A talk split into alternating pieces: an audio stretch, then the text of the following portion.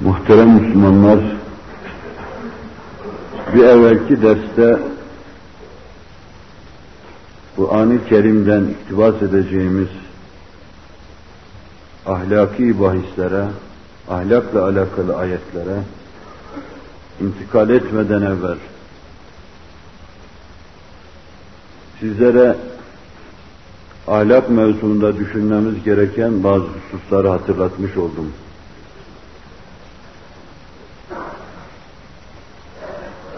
Belki umum için bir evvelki derste yaptığın tevcihat gibi tevcihat, o türlü sualleri size tevcih etme, insaflı ve izanlı müminleri dilgir eder. Bu umma tevcihi yersizdir.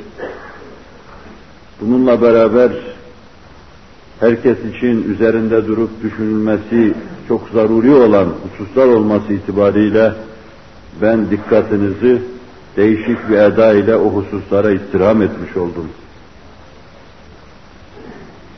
Umumi ahval hakkında kanaatimiz nedir? Etrafımızda cereyan eden hadiseleri nasıl düşünüyoruz? Bu hadiselerin bütününü kabul ediyor muyuz? Kabul etmediğimiz kısımlarda bunlara karşı mukavemetimiz nedir? Nasıl karşı koyuyoruz? Nasıl bir vaziyet alıyoruz? Bunları bizim için bilmekte zaruret vardır. Hali alemden memnun değil isek, hadiselerin seyri içimize iğne gibi saplanıyorsa, bu devri hazırlayan ve işlere vaziyet eden kimselerden hoşnut değil isek, takındığımız tavır nedir, aldığımız vaziyet nedir? Bunu bilmemiz ve tayin etmemizde zaruret vardır. Belki bir bakıma ahlak veya affedersiniz ahlaksızlık meselesini böyle bir anlayışın mahkemesini yaptıktan sonra tefrik ve temyiz edebileceğiz. Bir bakıma böyle bir anlayışa sahip olmayan kimseler için ahlak ve ahlaksızlık meselesi izafi bir kısım tabirler olarak kalacaktır. Bazı kimseler çırılçıplak sokakta gezmeye ahlaksızlık derler. Ama pikiniyle gezmeye ahlaksızlık demezler. Bazıları kadın erkek çırılçıplak plajlarda yatıp kalkmasına ahlaksızlık demezler. Bazıları buna ahlaksızlık der. Bazıları namaz kılmamaya, oruç tutmamaya, sokaklarda avare gezmeye ahlaksızlık der. Ama bazıları bunları iffetli, namuslu, ahvalin bir kısım tezahürleri olarak görür. Binaenaleyh biz asıl Kur'an-ı Kerim'in ışığı altında, onun prensipleri altında düşünmemiz lazım gelen şeyleri düşünmedikten sonra ahlak kaidelerine ait meseleleri daima izafi olarak müteala edecek bir hakikate varamayacağız.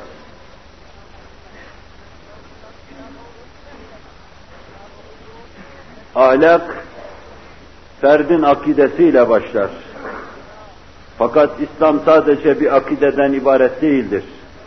Akide eğer pratik hayatla, ameli durumla takviye edilmezse, inandığı şeylere göre insan kendisine bir vaziyet almazsa, bir tavır takınmazsa, o inanç sadece kanaat meselesi, onun şahsi hayatında bir tesir olmadığı gibi aile hayatında, içtimai hayatında da tesir olmayacaktır. Bütün derslerde bu husus üzerinde duruyoruz zaten. Akideyi takviye etme hususu üzerinde duruyoruz. İnanmamış bir insanın cemiyetine faydalı olmayı düşünmesi o kadar nadirdir ki, böyle insanları tarihte bile insan parmağıyla gösterir. O kadar azdır. İnanmamıştır fakat iffetlidir. Mesela şu yüz senelik devir içinde bana iki şahsın ismini söylüyorlar. Allah'a imanı yoktur fakat faziletlidir. Ama katiyen bilmiyoruz ki bizim kıstaslarımız içinde bu zatın fazileti var mıdır, yok mudur? Fazilet imana dayalı olursa fazilettir. Muhasebe duygusuna dayalı olursa fazilettir. Zaten mevzularda, mevizelerde bütün tema budur.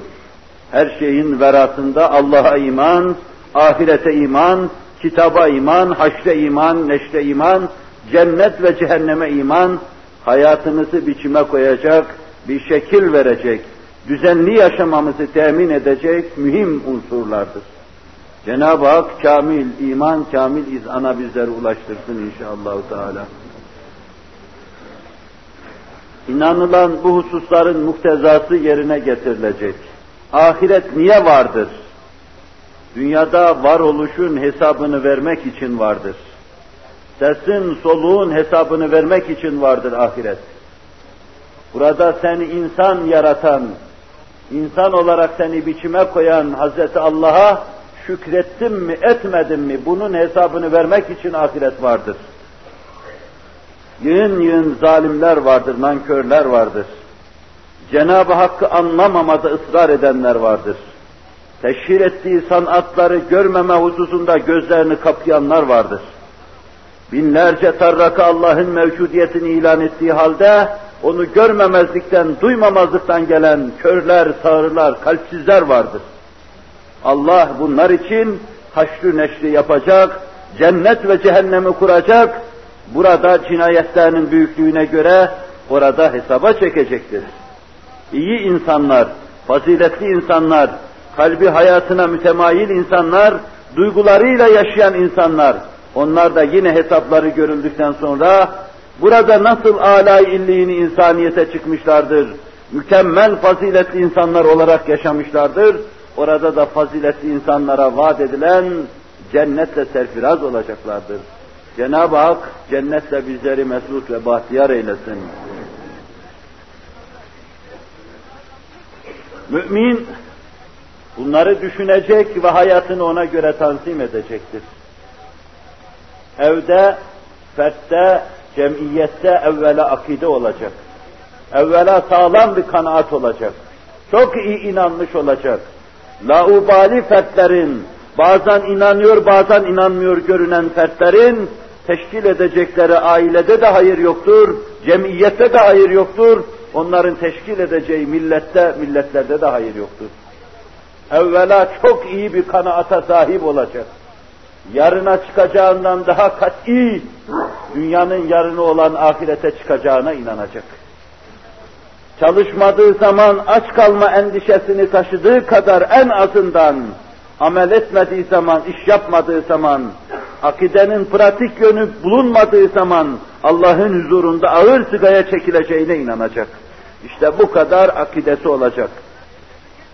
Ve bu kanaatla, bu kanaatin itişiyle ve çekişiyle meydana gelen ameliyle Allah'ın huzuruna çıkmak için insan kendisine bir vasiyet verecek. Fert böyle kıvamına geldi mi bu fertlerin hasıl edeceği aileler var. Ben bu derste aileye arz etmeye çalışacağım. Ailenin çeşitli yönlerini ve aile içinde yetişecek gençlerin, delikanların, evlatların, torunların nasıl ahlakı aliye İslamiye ile mütehallik kılınmaları gerekiyor, Kur'an-ı Kerim'in ayetlerinin ışığında ilerideki derslerde de onları arz etmeye çalışacağım. Evlat ve dünya malı dünyanın zineti ve debdebesidir. Allah Celle Celaluhu bir kısım gönülleri bunlarla sevince ulaştırır, sürura ulaştırır. Göze zinet yapar, kalbe kut yapar, gıda yapar bunları. İnsan bunları gördükçe beşaşet ishar eder. Evlat ve dünya hayatını. Fakat bunlar bir noktada sadece gelip gitme mevkiinde kalırsa, bir kere var olur ve sonra yok olur yol, yolunda bulunursa bunlar bir sevinç, bir huzur vermesine mukabil bin tane ıstırap ve elem verecektir. Bir kere yüzünü güldürmesine mukabil bin defa seni ağlatacaktır. Bunları baki ve salih hale getirmedikten sonra sen bunlardan daima rahatsız ve tedirgin olacaksın. Evladın da seni rahatsız edecek, torunun da seni rahatsız edecek, dünyan da seni rahatsız edecektir. Ama fani olan, zail olan bu şeyleri bekaya tevcih ettiğin zaman, Halik-i kainat adını eline aldığın zaman, onun yolunda ve onun istediği istikamette kullandığın zaman, o istikamette geliştirdiğin zaman, bir noktada bittiği yerde öbür noktada başlama olacaktır dünya hayatının hitama ermesiyle, kapanmasıyla biten bütün bu zinet, bu debdebe, bu ihtişam, ihtişam öbür alemin açılmasıyla yeniden başlayacak.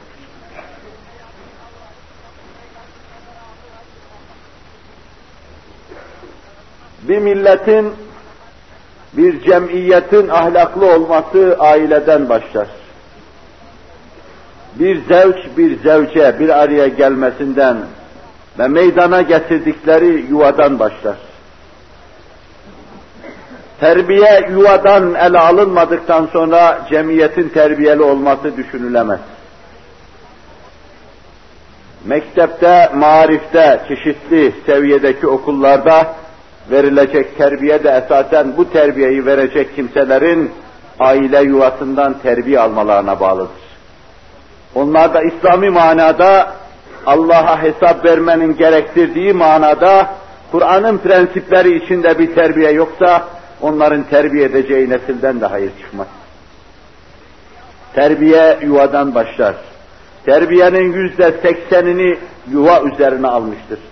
Yuvada terbiye verilirse çocuğa, arkası takip edilirse onun, o çocuk, o nesil ve dolayısıyla o millet, o cemaat ahlaklı olur, terbiyeli olur. Aile, biz onu daha evvelki derslerde arz etmiştim, bir çocuk fabrikası, bir kuluçka şeklinde düşünmüyoruz.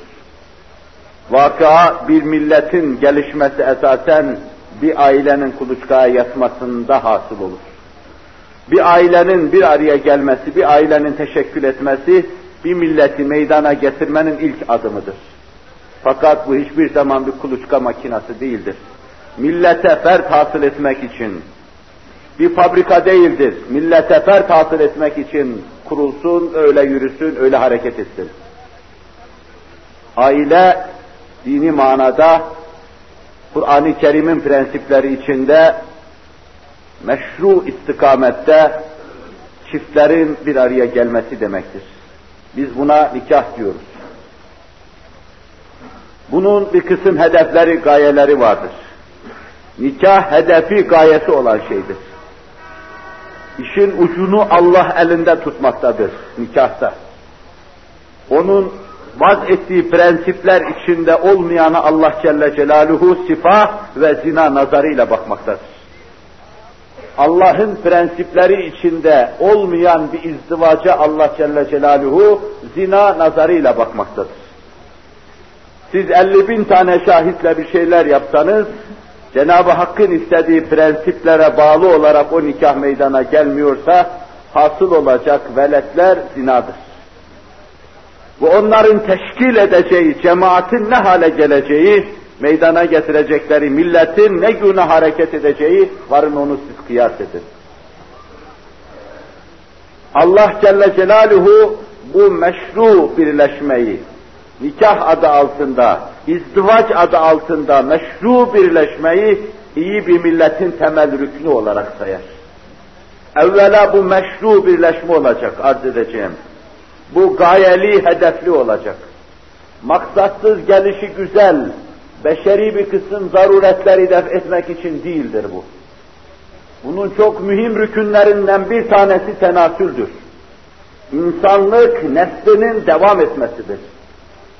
Ve bunun içinde de Allah'ı hoşnut edecek, Resulullah'ı ve her devirde Allah'ın Resullarını memnun edecek bir neslin meydana gelmesidir.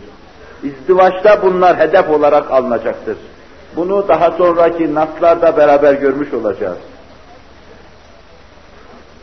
Hedefi ve gayesi olmayan izdivaç, hiçbir mak sadece beşeri durumu tatmin etmek için yapılan izdivaçta bunlar düşünülemez. Düşünülemez çünkü gelişi güzel bir izdivaç olur.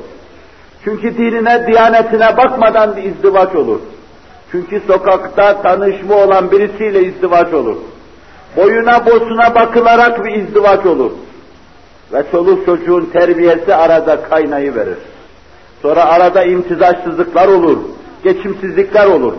Bir evde Kur'an'a inanan ve inanmayan iki kişi bir araya geliverir. Bir evde Resulullah'ı tanıyan ve tanımayan iki kişi bir araya geliverir. Hususiyle aileler arasında inanma ve inanmama açısından çok zıt düşünceler var ise akrabalar arasında mütemadi bir sürtüşme devam eder. Ailelerin arası çat diye kopu verir. Gayeli izdivaç, enini uzununu düşünerek yapılan izdivaçtır. Evlenmede maksat düşünülerek, Bu ameliyenin sürdürülmesi, yapılması neticesi huzur getirir. Ama encamı düşünülmeden, bir gaye gözetilmeden yapılanı neticesi insanı daidar eder, rahatsız eder. Aileler arasında ve o aile içinde huzursuzluk sürer gider. Bunun encamını da arz edeceğim ne olur? Böyle ailede ne yetişir? Onun için din bir taraftan evlenmeyi, izdivacı meşru kılarken, hatta ona teşvik ederken, bir taraftan adeta ayetlerin hemen bir diğer bölümünde meseleyi sınırlandırmakta, senin karşına gayeyi çıkarmaktadır. Zaten insan yapacağı bütün işlerinde, bütün davranışlarında bir gaye olmalıdır ki ona göre mesaisini tanzim etsin, o hedefe ulaşmaya çalışsın. Başta önüne koyduğu bir gayesi yoksa mesaisini tanzim edemez.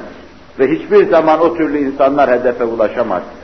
Siz isterseniz buna metot deyin, isterse gayeyi nazar almanız itibariyle firekçi adıyla finalite deyin. Ne derseniz deyin, her şeyin verasında bir gaye olacak, hareketler, davranışlar o gayeye göre tanzim edilecek.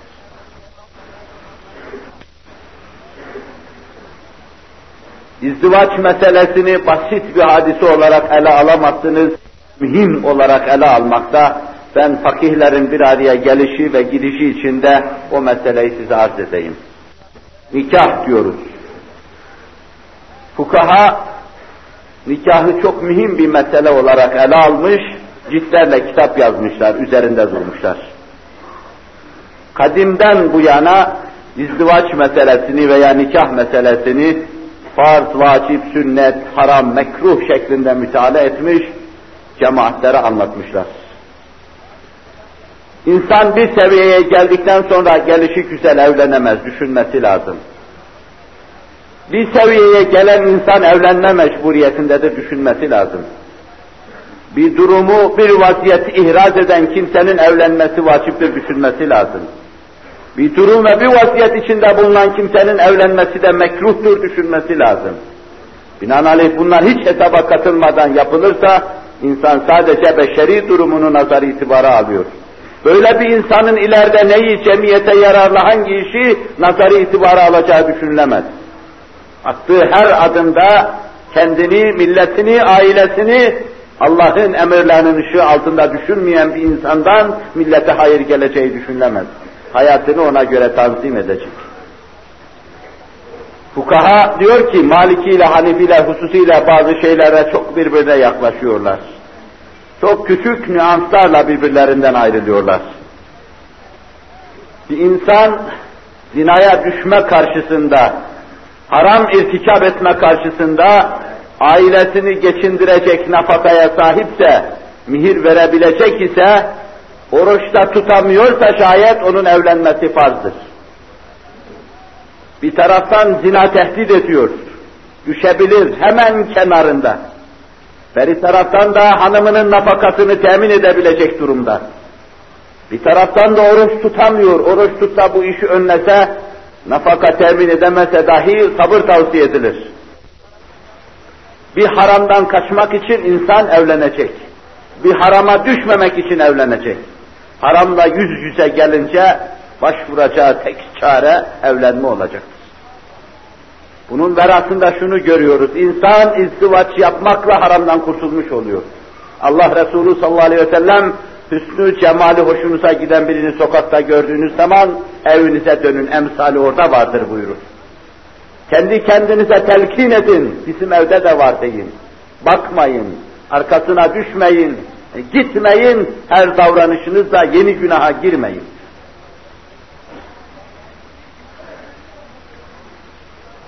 Şayet infakta bulunamayacaksa, infak edememe endişesi var ise onun evlenmesi vaciptir. Yine zina tehlikesi karşısında. Şiddetli arzu var, rağbet var ama zinaya düşme ihtimali de yok. Bu insanın evlenmesi de sünnettir.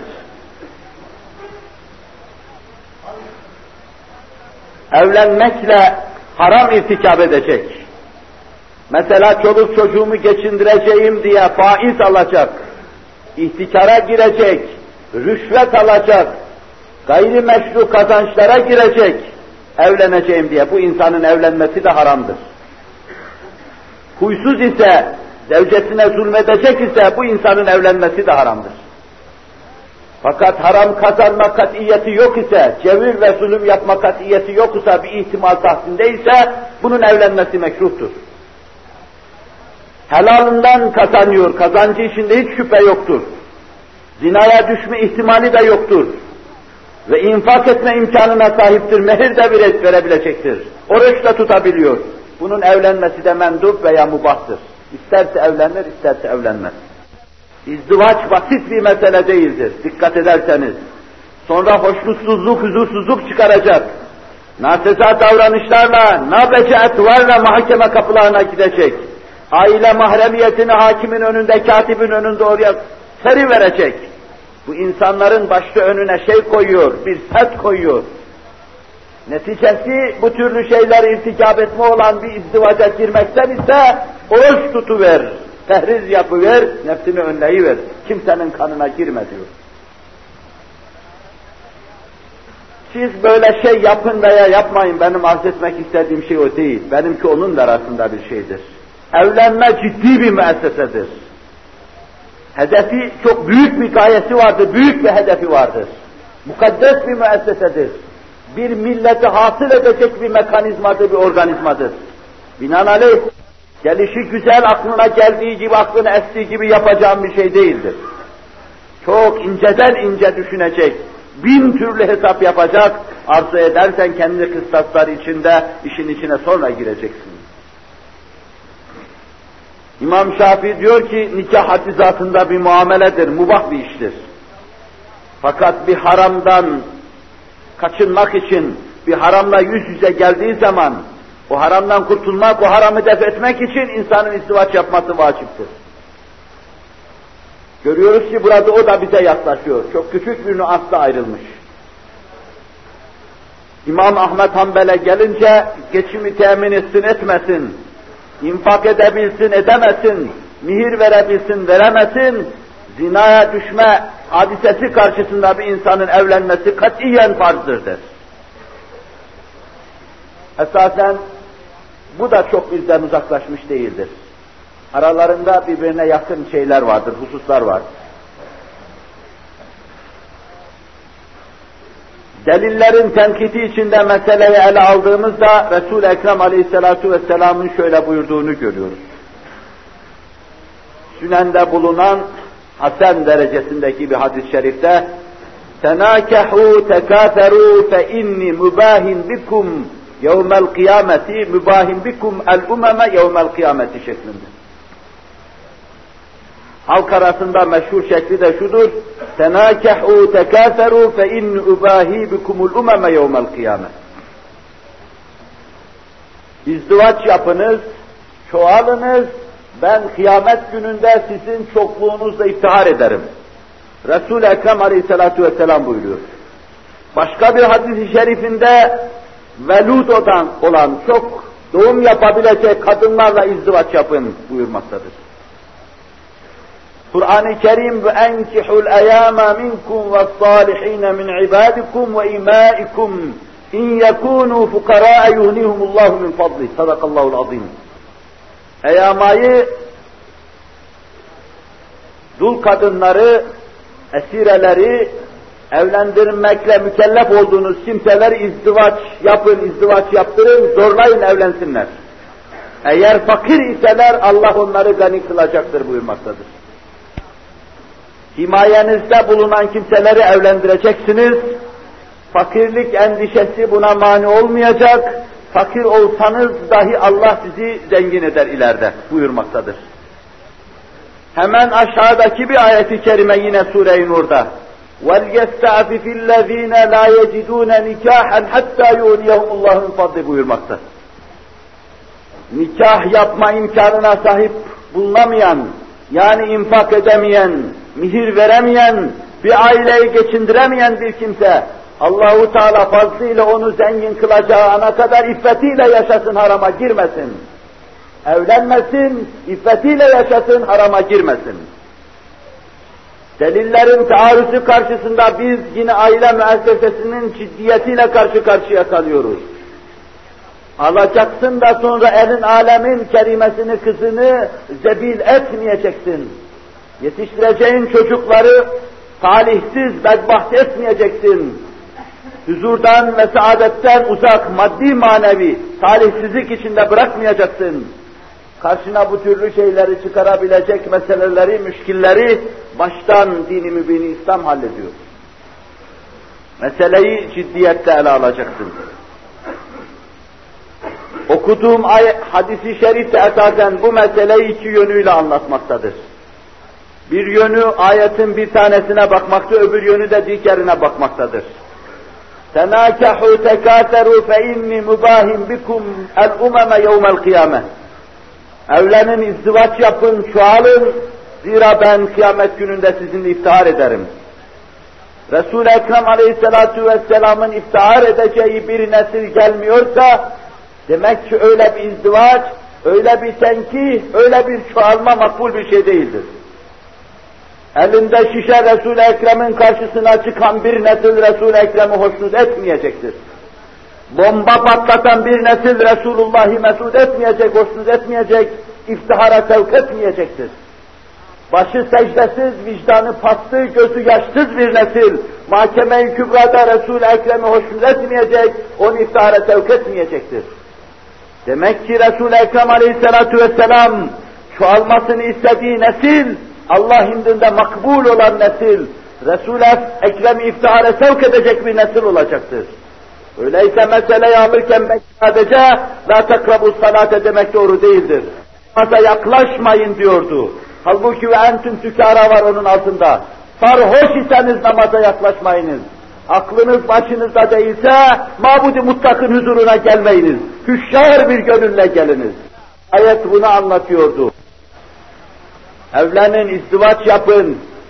İftihar edeceğim sizin çokluğunuzla ben iftihar ederim. İftihar edebileceğim hüviyette olan çokluğunuzla iftihar ederim. Allah'ın rızasını kazanmış, tahsil etmiş, dini mübini yaşamış çokluğunuzu iftihar ederim. Ve başta okuduğum ayet-i celile-i kerimede esasen bu meseleye parmak basıyor. El-mâlu vel-benûne zînetul hayâti dünya vel-bâkiyâtu sâlihâtu hayrun inde rabbike sevâben ve hayrun emela. Mal ve benun dünya hayatının zinetidir. Ama Allah indinde size ümit verecek ve hayır bakımından hakikaten sizin için bir medar ümit olabilecek husus, bakiyat ve salihattır. Ahirete müteveccih bir semereniz varsa sizi hoşnut edecek, huzura garg edecek odur. Sizi sevindirecek odur.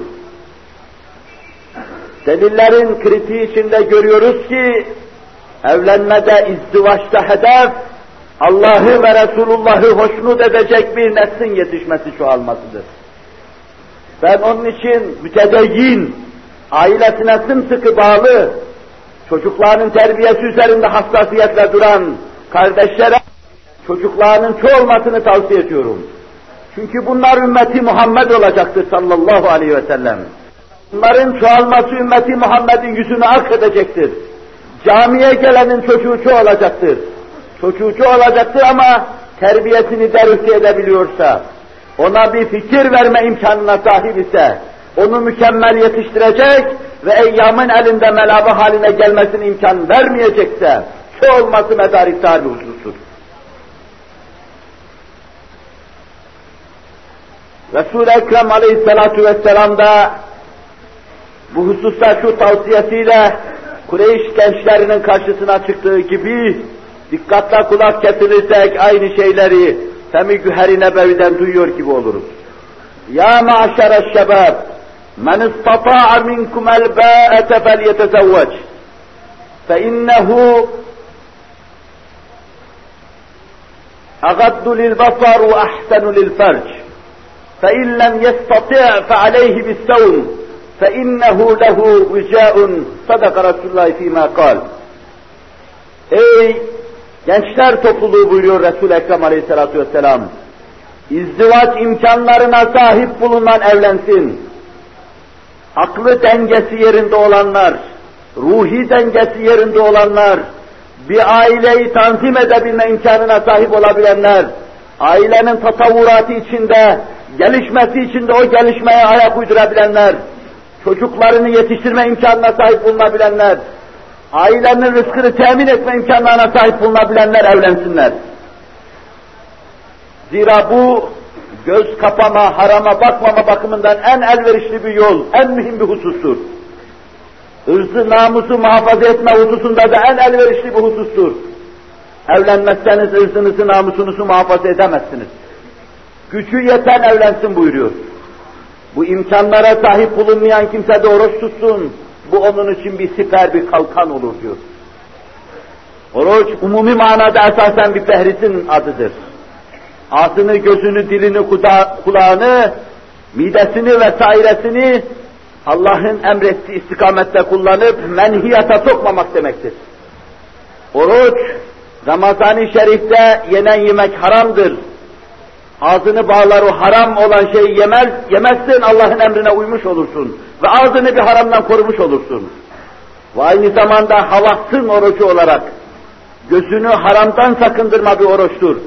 Kulağını haram şeylerden sakındırma bir oruçtur ama havassın orucudur. İleri gelenlerin, kalbi hayatı yaşayanların orucudur. Resul-i Ekrem aleyhissalatu vesselam izdivaç imkanlarına sahip olamayan kimseler için oruç tavsiye buyuruyor. Bundan anlaşılıyor ki insan aklına geldiği gibi, içine estiği gibi hemen bu meseleye mübaşeret edeceği bir mesele değildir. Bu mesele ciddi bir mesele, düşünülerek, taşınlarak ele alınması gereken bir meseledir. Yoksa huzursuzlukla aile bir tarafta sefaate sapacak, erkek başka tarafta sefaate sapacak ve çocuklar küçüklüklerinde evde sahipsiz kalacak, sonra da anneye, babaya ve cemiyete düşman, yabancı, hissiz, duygusuz bir nesil olarak yetişeceklerdir. Avrupa'da durum bu merkezdedir.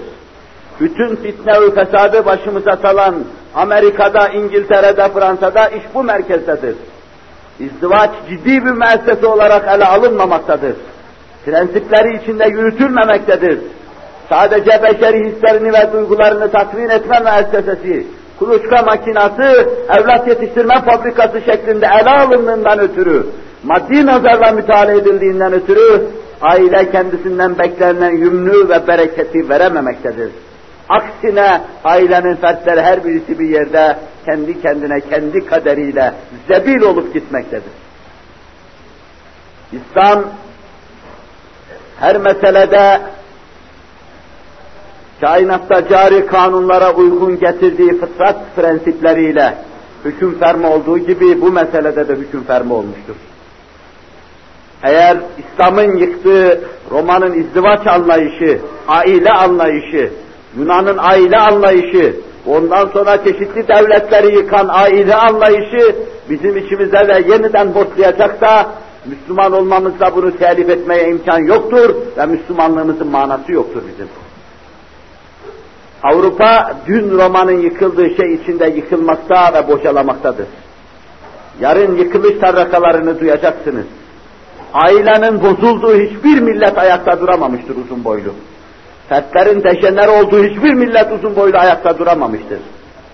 Osmanlıların son deminde bizim dejenerasyona maruz kalışımızdır ki şu kötü durumu tevlid etmiş, parça parça alem İslam halinde dünyanın her bir yerinde denize batmak üzere arzı idar eden kara parçaları gibi çeşitli parçaları meydana getirmiştir. Aile dengesi düzeni, ferdin iffeti namusu bozulmuştur ve bu hal meydana gelmiştir. Gelmek gaye değildir. Kabe'ye gitmek de gaye değildir. Beytullah'ın etrafında dönmek de gaye değildir. Gaye Allah'ı hoşnut etmek ve Allah'ın dediği yolda olmaktır. Bin defa camiye gelseler, fakat burada sefahat icra etseler camiye gelmenin ne faydası vardır? Camiye gelme için gaye olarak, namaz kılmak için gaye olarak Kur'an-ı Kerim şunu anlatıyor. Salate tenha anil fahşai vel munkar. Namaz fuhşiyattan ve münkerattan men eder.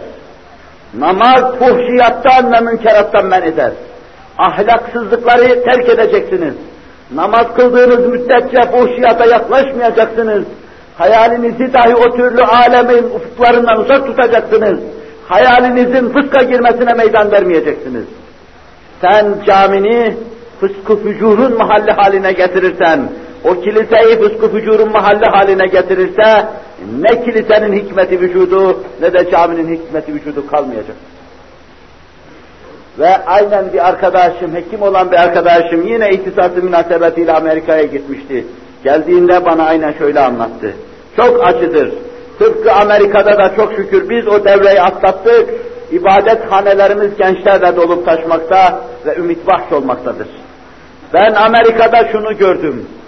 Bütün büyük şehirlerin merkezlerinde kalabalık cadde ve çarşılarda bulunan kiliselere giden, yaşlı iki büklüm uyuklayan, gittikleri zaman esneyen kimselerdir. Acaba dedim, Amerika gençliği de bizdeki gibi tamamen tefessüh mü etmiş? New York'un dışında bir şey, kiliseye gittim. Bir tepenin başında bulunuyordum.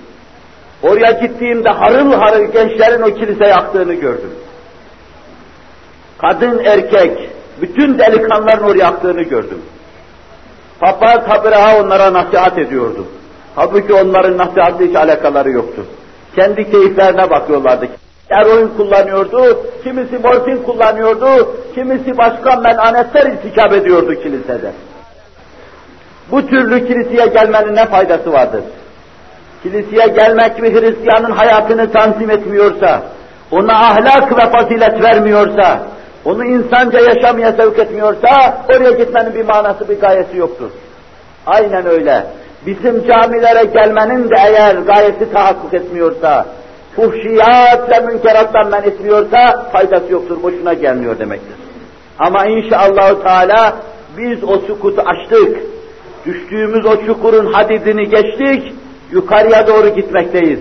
Cenab-ı Vacibül Vücut ve Tekaddes Hazretleri bize bahşetme durumunda bulunduğu bu nimetleri devam ettirsin, temadi ettirsin, ikmal buyursun inşallah Teala. Ben bu hususa gayesine uygun bir izdivaç yapılmazsa böyle yanlış yollara gidilir noktasından çıkış yaparak gelmiş oldum. Zevç ve zevci esasen çok mühim bir meseleyi tahakkuk ettirmek üzere bir yuva kurmuşlardır. Bu yuvada büyük milletler yatmaktadır. Bu yuvada bazen bir milleti kurtaracak, evci kemala çıkaracak kimseler yatmaktadır. Bu yuva Allah'ın vaz ettiği prensipler içinde olursa bu semereyi verecek, bu yümrü getirecek ve bu bereketi hasıl edecektir. Ben burada dolayısıyla bir noktaya daha dikkatinizi arz edeceğim. Biz yemek yerken Bismillahirrahmanirrahim diyoruz. Gönülden bunu dersek bereket hasıl olacağına inanıyoruz. Ve iyi inanmışlarımız çok defa bu bereketi görürler. Keza biz en mahrem meselelerimizde dahi şeytanın şerrinden Allah'a sığınıyor ve Cenab-ı Hakk'ın inayetine dehalet ediyoruz. Bu en mahrem meselelerimizin neticesi dünyaya gelen evlatların iyi ve salih olacağına inanıyoruz. Şeytanın parmak karıştırmayacağına inanıyoruz. Çok mütedeyyin kimse dahi olsa, elinden tesbihi bırakmasa dahi, hayatın bir noktasındaki ihmali başını öyle gaileler açar ki, bir Firavun'a, bir Nemrud'a hiç farkına varmadan baba verir. Hiçbir noktada ihmal etmemeye bakacak. Yapmakla mükellef olduğu pehrisi yaparken, tabi bulunduğu imtihanın şeraitini yerine getirirken, hayatın kendisine tercih ettiği bütün sorulara cevap verirken, hassasiyet ve titizlikle bir an gaflete düşmemeye bakacak. Bir anlık fütur, tıpkı vapuru kullanan bir dümenci gibi her şeyi alt üst ediverir. Her an Allah'a dehalet edecek, Allah'a sığınacak. İşte sığınılması gereken hususlardan bir tanesi de nikah meselesidir. Nikah Allah'ın adına yapılır. Allah adına olacak ki bereket hasıl olsun. İçinde dua olacak ki bereket hasıl olsun. Allah'ın vazettiği prensipler orada tatbik edilecek. Mihir söylenecek ki bereket olsun. Çünkü Allah Celle Celaluhu kendi adı içinde bulunan bir nikahla beraberdir. O nikah Allah'ın elindedir Celle Celaluhu. Onun içindir ki eskiden teaddüd-i olmasına rağmen bir insanın üç dört tane zevceyle evlenmiş olmasına rağmen bu kadar boşanma, bu kadar mahkemelere müracaat, kadıların huzuruna çıkma meselesi bahis mevzu değildi. Yüzde altmış, yüzde yetmiş nispetinde Türkiye'de boşanmak üzere mahkemelere müracaat vardır. Bu korkunç hadisenin arasında bereketsizlik, uğursuzluk, hayırsızlık vardır. Allah'ın adına işlerin yapılmaması, gelişi güzel işe dalma, şehevi hislerini tatmin etme hesabı ve planı vardır. Batılı kafasıyla işlere mübaşeret etme vardır. Batılının tefessüh ettiği aynı yolda, aynı işte, aynı vaziyette basmaya azmetme vardır, cehdetme vardır. Mümin bu noktada dahi hayatını Allah'ın emirleri içinde tanzim etmeye çalışacak. Allahu Teala ve Tekaddes Hazretleri hayatımızı İslami prensipler içinde tanzime bizleri muvaffak eylesin inşallah. Teala. İkinci husus, böyle bir şeye teşebbüs eden kimsenin düşüneceği şeylerin mühimlerinden ikinci husus, kendi duygu ve düşüncelerine uygun bir hayat arkadaşını araştırmaktır. Çok gençler sırf macera olsun diye sokakta, çarşıda, pazarda tanıştıkları kimselerle bu yuvayı kurmaya çalışırlar. Hangi soydan, hangi soktan geldiği belli olmayan, hasebi nesebi üzerinde gölgeler olan, bir kısım bulutlar olan kimselerle yuva kurma sevdasına düşerler. Bu neticede onlara bir felaket getirecektir.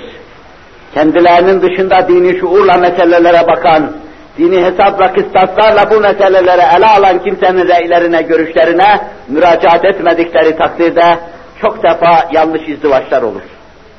Bazen de böyle bir yanlış evlenme kaptanı alır götürür. Aile tarafından meydana getirilen büyük vakum erkeği de yutuverir, onu da o tinsiz havaya, laubali havaya uyduruverir. O kadar çok emsali vardır ki Türkiye'de tanıdıklarımı size misal olarak arz etsem onların kıymeti olacak ve sizin nazarınızda da o insanlar esfel safiliğine sukut edecekler. Ama benim bildiğim bir sürü insan vardır. Dini cevheri vardır, dini aşkı vardır, dini heyecanı vardır. Fakat bu mevzudaki münasebetsizlikten ötürü, hesabı planı yapılmadan yapılan bu muameleden ötürü erkekte kaymış inhiraf etmiştir. En azından şu olur, erkek dini hayatı yaşar. Kadın belki dinsizdir, dini hayatı yoktur. Bundan dolayı bu aile esasen bir vahdet teşkil etmeleri gerekirken dual bir hava içinde hayatlarını sürdürürler. O ailede daima iki duygu hakimdir. O ailede daima iki görüş hakimdir.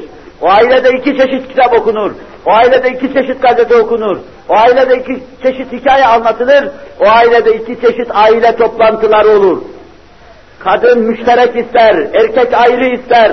Kadın haremliği, selamlığı reddediverir, erkek onu ister. Ayrı oturalım der. Böylece dual bir hayat teessüs eder aralarında. Ve bu çarpışma, boğuşmada çocuklar bazen gider bozuk tarafta yerleşirler. Bazen de bu iki boğuşma arasında hissiz, duygusuz, cemiyete düşman, aileye düşman yetişiverirler. Binaenaleyh bu mevzuda da adım atarken kendinin dışında meseleyi dini şuurla ele alacak kimselere teslim olmak lazım. Ben yapayım dememesi lazım. Teslim olsun onlar ayarlasınlar o işi. Arzu ettiği istikamette ve istediği vasıfları haiz olarak kimselerle onlar yapıversinler. İsterse kız olsun, isterse oğlan olsun, ister kadın olsun, ister erkek olsun, bu mevzuda vereceği hissi kararlarla gideceği netice işte budur. Allahu Teala ve Tekaddes Hazretleri muhafaza buyursun. Resul-i Ekrem Aleyhisselatu Vesselam bu mevzuda da şöyle ferman eder. Tünkehul mer'etu li erba'in limaliha ve li cemaliha ve li hasabiha ve li diniha. Fazfer bi din teribet yedek ev kema kal. Kadın dört şeyden dolayı alınır. Dört şeyden ötürü bir insan kadına karşı arzu duyar ve onunla, onunla izdivaç yapmak ister. Bir malından ötürü, bir cemalinden ötürü, bir hasebinden, soyundan, sopundan ötürü, bir de dininden ve diyanetinden ötürü. Allah Resulü sallallahu aleyhi ve sellem karşısındaki sahabiye seni gidi, sen dininden ötürü olanı tercih et buyurur. Din esastır. Demek değil ki gideceksin oturdam gibi bir tanesini alacaksın. Ama dinini daima tercih edeceksin. Şayet bir kemal sahibi bir de orta dereceli fakat dini mükemmel birisi karşına çıktığı zaman dini mükemmel olan kimseyi tercih edeceksin. Çünkü aile hayatı 3-5 günlük sadece dünyaya ait bir hayat değildir. Bir aile hayatı evlatlarla devam eden hayat, torunlarla devam eden hayat ve ahirette seninle beraber devam edecek bir hayatın adıdır. Dünyada cennet köşesi, ahirette cennetin bir köşesinde bir parça demektir aile hayatı. Burada cennet köşesi olmayan hayatın, ahirette cennetin bir köşesinde olacağı da düşünülemez esas itibariyle.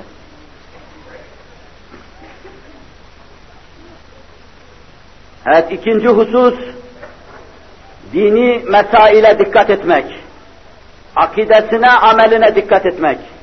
Burada bir hususa dikkatinizi rica edeceğim. Bana göre bamteli gibi bir şey. Sadece makamından, mevkiinden ötürü, mansıbından, cahından ötürü, parasından, maaşından ötürü kızını bu türlere verip de din ve diyanetine bakmayan kimseler nasıl bir akıbet kendilerini beklediğini düşünsünler. Ve nesillerinin nasıl itlaf ettiklerini düşünsünler. Nasıl heder ettiklerini düşünsünler ve bir milleti itlaf etme mevzuunda başkalarıyla nasıl el ele tutup omuz omuza verdiklerini bir milleti yere batırmak için çalışma hususunda nasıl diz dize, dudak dudağa, el ele geldiklerini düşünsünler. Cenab-ı Hak millete izan versin, irfan versin. Ben bu hususu dolayısıyla arz ettim. Aranılacak şey dini vasıftır derken, dinin temeli akidedir esasen Akidesi olmayan bir kimseyle izdivaç hiçbir zaman vaki ve varid olamaz. Akidesi olmayan bir kimseyle imam nikahı da olsa, ben tezevvüç ettim, ben de kabul ettim dense, akitte gerekli olan icap ve kabul de bulunsa, mihir de olsa, bilmem ne de olsa yine olmayacaktır. Nikah hiçbir zaman olmayacaktır. Bu benim bu sözlerim tabi dindarlaradır. Dinin kanunda kıstaslarını ehemmiyetle ele alanlaradır ben dini prensipleri kabul etmiyorum, bunlara göre yapmayacağım diyen o da mürtettir. Camide ise o da mürtettir esasen. Dinin bu noktadaki prensiplerini kabul etmiyorum diyen, onun da nasibi yoktur, o da bahretsizdir. Dindarlara, camiye gelen sizlere diyorum ki, bu mevzuda, bu muameleye girişirken, bu ciddi muameleyi daha başta tefessü ettirmemek için, dini prensipler içinde yürüme mecburiyetindeyiz. Ben ahlaki prensip ve kaidelere gitmeden bir kısım temel rükünleri arz ediyorum size. Siz bunlarla beslene beslene gelmemiş iseniz şayet, bunlarla beslenmeden bir sürü çoluk çocuk evladıyla etrafınızı sarmış ise şayet, sizin bu meseleyi kıvırmanız ve işe vaziyet etmeniz zaten müşkül olacaktır. Çok müşkül olacaktır. Bir inayet eli harikulade kabilinden imdadınıza yetişir sizin geceden daha karanlık o gündüzünüzü, gündüzünüzü tenmir ederse, o Allah'ın inayeti lütfu ihsanıdır, ona diyeceğim yoktur benim. Fakat esasen bu türlü mukaddimelerin, başlangıçların tevlid edeceği şey çok kötüdür. Akidesine dikkat edeceğiz. Resul-i Ekrem aleyhissalatu vesselam da din ve diyanet noktasında ileride olanı tercih et buyurmaktadır. Sallallahu aleyhi ve sellem. Bu ikinci bir adım oluyor. Bu mevzuda üçüncü mesele, böylece esasen arz edeceğim meselelere yaklaşmış oluyorum. Anne ve babanın iyi evlat yetiştirme hususunda bir mutabakata, anlaşmaya varmalarıdır. Anne baba iyi evlat yetiştirme hususunda mutabakata varamamışlar ise şayet, bir vahdet temin edememişler ise şayet, çocuk yetiştirme kabiliyet ve istidatlarıyla mücehhez ana, kendisinden istenen vazifeleri üzerine almamış ise şayet, baba da bu işi düşünmemiş ise şayet, baba kendi işinde, ana kendi işinde, çocuklar da kendi başına kalmış olacaklar. Evvela evde bir vahdet teessüs edecek. Allah'ın şefkatle donattığı, rikkatle donattığı, incelikle, hassasiyetle donattığı, ve evladını yetiştirme, evladının imdadına koşma hususunda çay gibi çağlar hale getirdiği ana çocuğu yetiştirmek üzere yaratılmıştır. O fıtratı itibariyle bir muallime, bir mürebbiye, bir mürşidedir. Onun bütün vazifesi çocuğunu yetiştirmeye matuf olmalıdır. düşünen, taşınan, ölçen, biçen, ona göre karar veren babaya gelince, o böyle çağlayanlar gibi hareket ettiği zaman, dış hayata ait meselelerde çok defa falsolarla karşı karşıya kalacaktır. Pederin işinde daima temkin, dirayet, siyaset, tefekkür ve dikkat gerektir. O siyasette iştigal eder, dikkat eden bir meseledir. O memuriyetle iştigal eder, dikkat isteyen bir meseledir. O devairi devlette çalışan bir insandır, dikkat isteyen bir meseledir. O hasımları karşısında ayakta durmak için çırpınan bir insandır, dikkat isteyen bir meseledir. Enine boyuna tefekkürü gerektiren bir sürü işi, bir sürü gailesi vardır. Bütün bunlarda o düşünecek, taşınacak. Hususiyle maddi yapısına tahmil ettiği bir kısım ağır vazifeler vardır. Ormandan ağaç kesmeden alın da sapan sürmeye kadar, dövenle arpayı buğdayı dövmeye kadar ağır işler, bütün bu işler onun omuzundadır. Böyle ağır işlere maddesiyle, manasıyla mukavemet edebilecek erkek, dikkatin, teemmülün, tefekkürün insanıdır. Ailenin bir yönünü bu teşkil edecektir. Vahdetin bir tarafı bu olacaktır. Bir diğer tarafına gelince, orada enine boyuna çok ince uzun düşünen birisi yoktur. Orada bir şefkat kahramanı vardır. Rikkat kahramanı vardır. Teemmül etmeden çağlayan birisi vardır. Hiç tereddüt etmeden karnında dokuz ay gezdirdiği çocuğu için gece inlediği zaman hemen kalkıp imdadına koşan bir anne vardır. O da bu çocuğun feryatlarına kulak verecek. Dikkat kesilecek, onun terbiyesinde kendisini daima vazifeli bilecektir. Ve işte bir yönüyle o, bir yönüyle de belki bir araya gelmek suretiyle bir vahdet teşkil edeceklerdir. Sonra bu vahdete bağlı duygulu, hisli, şuurlu evlatlar meydana gelecektir. Erkek kendi bir dairede çalışıyorsa, kadın da bir dairede çalışıyorsa, çocuklar ya başkasının yanında veyahut da çocuk bakım evlerinde olacaktır. Cemiyetin doğurduğu şeylerdir bunlar. Efendi çalışır, kadın çalışır, anne baba huzur evine gider. Yani cehenneme, dünyada cehenneme gider. Erkek çalışır, kadın çalışır, çocuklar da ya çocuk mekteplerine konur, Tibyan mekteplerine konur veyahut da bakım evlerine götürülür, atılır. Ve kendilerine teselli verirler. Orada çok şefkatli, merhametli kadınlar var. Bizden daha güzel bakıyorlar. Halbuki çocuğun her şeyin üstünde istediği bir şey vardır. Çocuğun elbisesini yıkayabilirsiniz. Yemeğini vakti geldiği zaman önüne koyabilirsiniz hastanede bakar gibi, hapishanede bakar gibi. Hava teneffüs etmek istediği zaman dışarıya çıkıp çıkarıp gezdirebilirsiniz. Elinden tutup dolaştırabilirsiniz. Ama siz o çocuğun annesi babası değilseniz, onun en çok muhtaç olduğu şeyi asla vakata veremezsiniz. O şefkattir. Çocuğun anasının yüzünde okuduğu şefkattir. Sinesinde bulduğu şefkattir. Memesinde duyduğu şefkattir. Feryadına feryatla mukabele ettiği şefkattir. İşte bunu veremezsiniz. Bunu veremediğiniz zaman o çocuk kendisine haşin bakan nazarlar altında yetişir. Değil böyle çocuk evlerine, bakım yuvalarına, sibyan mekteplerine konan çocuk. Çıraklık devletinde çocuklarınızı teslim ettiğiniz haşin ustaların yanında, haşin iş adamlarının yanında, mütemadiyen huşuneti göre göre o çocuklar öylesine duygusuz, öylesine katı, öylesine merhametsiz yetişirler ki annelerini babalarını sonra tanımazlar. O yaşta dahi haşin insanların, sert insanların çocukların o mülayim ruhlarında icra ettiği tesir bu denli olursa, daha dünyaya gelir gelmez o çocuğu götürüp yabancı kucaklara atma, yabancı nazarlar altında neşetini temin etme, o çocuğa karşı anne baba şefkatini bir tarafa atarak yapılan merhametsizlik, merhametsizliklerin, şefkatsizliklerin en büyüğüdür. Rahmanur Rahim ismiyle kendisini bize tanıttıran Hazreti Allah Celle Celaluhu, Kur'an'da 114 defa Bismillahirrahmanirrahim ile Rahman ve Rahim olduğunu bize anlatan Allah Celle Celaluhu bir aile içinde annenin şefkati şeklinde rahmaniyet ve rahimiyetiyle tecelli ve zuhur etmektedir. Allah'ın rahmaniyet ve rahimiyetinin evde tecelli etmesi, annenin bin bir ihtimam ile çocukların üzerine eğilmesi, onlara bakmasıyla olacaktır. Binaenaleyh, erkek ve kadının esasen çocuklarını bir istikamette bir hedefe doğru yetiştirme hususunda el ele vermeleri gerekmektedir. Çocukların tahsil yapmaları hiçbir zaman bir hedef değildir. Siz de görüyorsunuz üniversitede tahsil yapıyor, doktora yapıyor, master talebesi döneminde bakıyorsunuz anarşinin arkasında o var. ve sonra bir jandarma kurşunuyla ya gidiyor veya jandarma gidiyor. Binaenaleyh anneyi babayı ağlatan böylesine canhiraş bir hadise, böylesine mezvana gayret için onları sevk eden duygusuzluk, böyle evlat yetişmese daha iyidir. İnsan evladını bir kurşunla vursun diye yetiştirmez. Başkasının evladını vursun diye de yetiştirmez. Memleketin huzurunu kaçırsın diye yetiştirmez. Öyleyse bunları baştan düşünmesi lazımdır. Bu gayeleri baştan düşünmesi lazımdır. Aile müessesesine adım atarken ciddi adım atması ve sonra di diyanet hesap ve planıyla hareket etmesi ve ondan sonra da mesai taksim etmek suretiyle evde anne ve babanın bir vahdet hasıl etmeleri.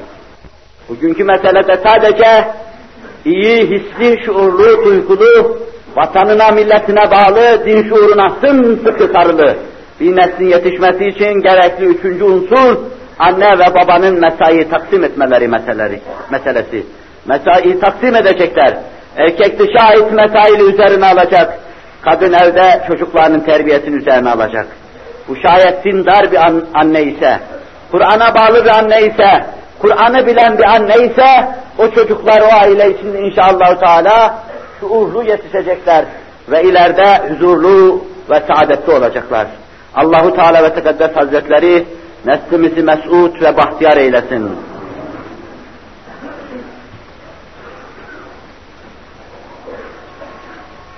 Burada arz edeceğim bir husus bir madde daha vardı. Ezan-ı Muhammed okununca ben meseleyi hulasa etme mecburiyetinde kaldım. Anne esasen bir milleti yetiştiren bir ailenin kurucusudur. İslam nazarında o kadar mukaddestir ki Allah Resulü sallallahu aleyhi ve sellem geçmişte bir ders arz ettiğim gibi el cennetü tahte akdamül ummahat buyurmaktadır. Anaların ayaklarının altındadır. Çünkü ana bir millete hasıl edecek mukaddes bir varlıktır. Ana bir milletin ilk hücresini teşkil eden yuvanın kurucusudur. Ana içinde cıvıl cıvıl çocukların etrafa saadet ve neşe aksettirdikleri bir yuvanın banisi ve sebebi, müsebbibidir. Bu yönüyle İslam, Kur'an anneye öyle bir paye vermiştir ki, bu payeleri tanımayıp, bunun dışında hürriyetin İslam adı altında anneye yeni payeler vermeye kalkışmak, zavallı kadını hoyrat etmek, evde çocukları da sahipsiz bırakmak, efendiyi de evden tedirgin hale getirmek demek olacaktır. Kadını ve erkeği yaratan Allah Celle Celaluhu, kâmeti kıymetlerine göre, onları teçhiz buyurduğu istidatlara göre, onlara zaten verdiğini vermiştir. Sizin bir kadın kadınken, erkek de erkekken, zorla ille de kadını erkek yapacağız diye zorlamanız, hoyratça bir davranışın adıdır ve kadını da hoyratlaştırmak demektir. Kadın zayıftır, kadın nehiftir, kadın hadiseler karşısında müteessiredir. Kadın mukavemetsuz olan hadiseler karşısında işi bırakacak tipte ve tinettedir.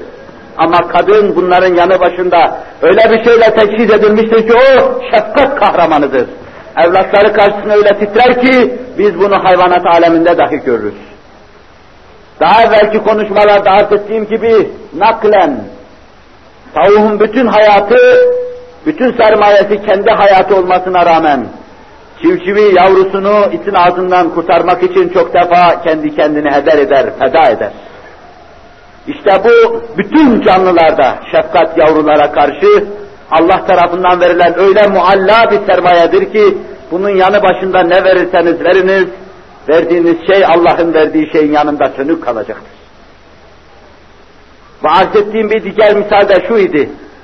Siz bunu akli ve mantıki hissatlar içinde nasıl tartar, nasıl ölçerseniz onu bilemem. Ama gerçekten anne şefkatini tasvir eden ve gösteren bir husustur. Ve annenin kendi vazifesinde bırakılması hususunu teyit eden bir husustur. Bir hoca efendiden dinlemiştim. Çok nankör bir evlat. Annesine, babasına isyanı şiar edilmiş, iliklerine kadar işlemiş bir evlat annesine karşı öfkelendiği bir devrede annesini şiddetle döver hırpalar. Hıncını alamayınca da öldürür zavallı kadını.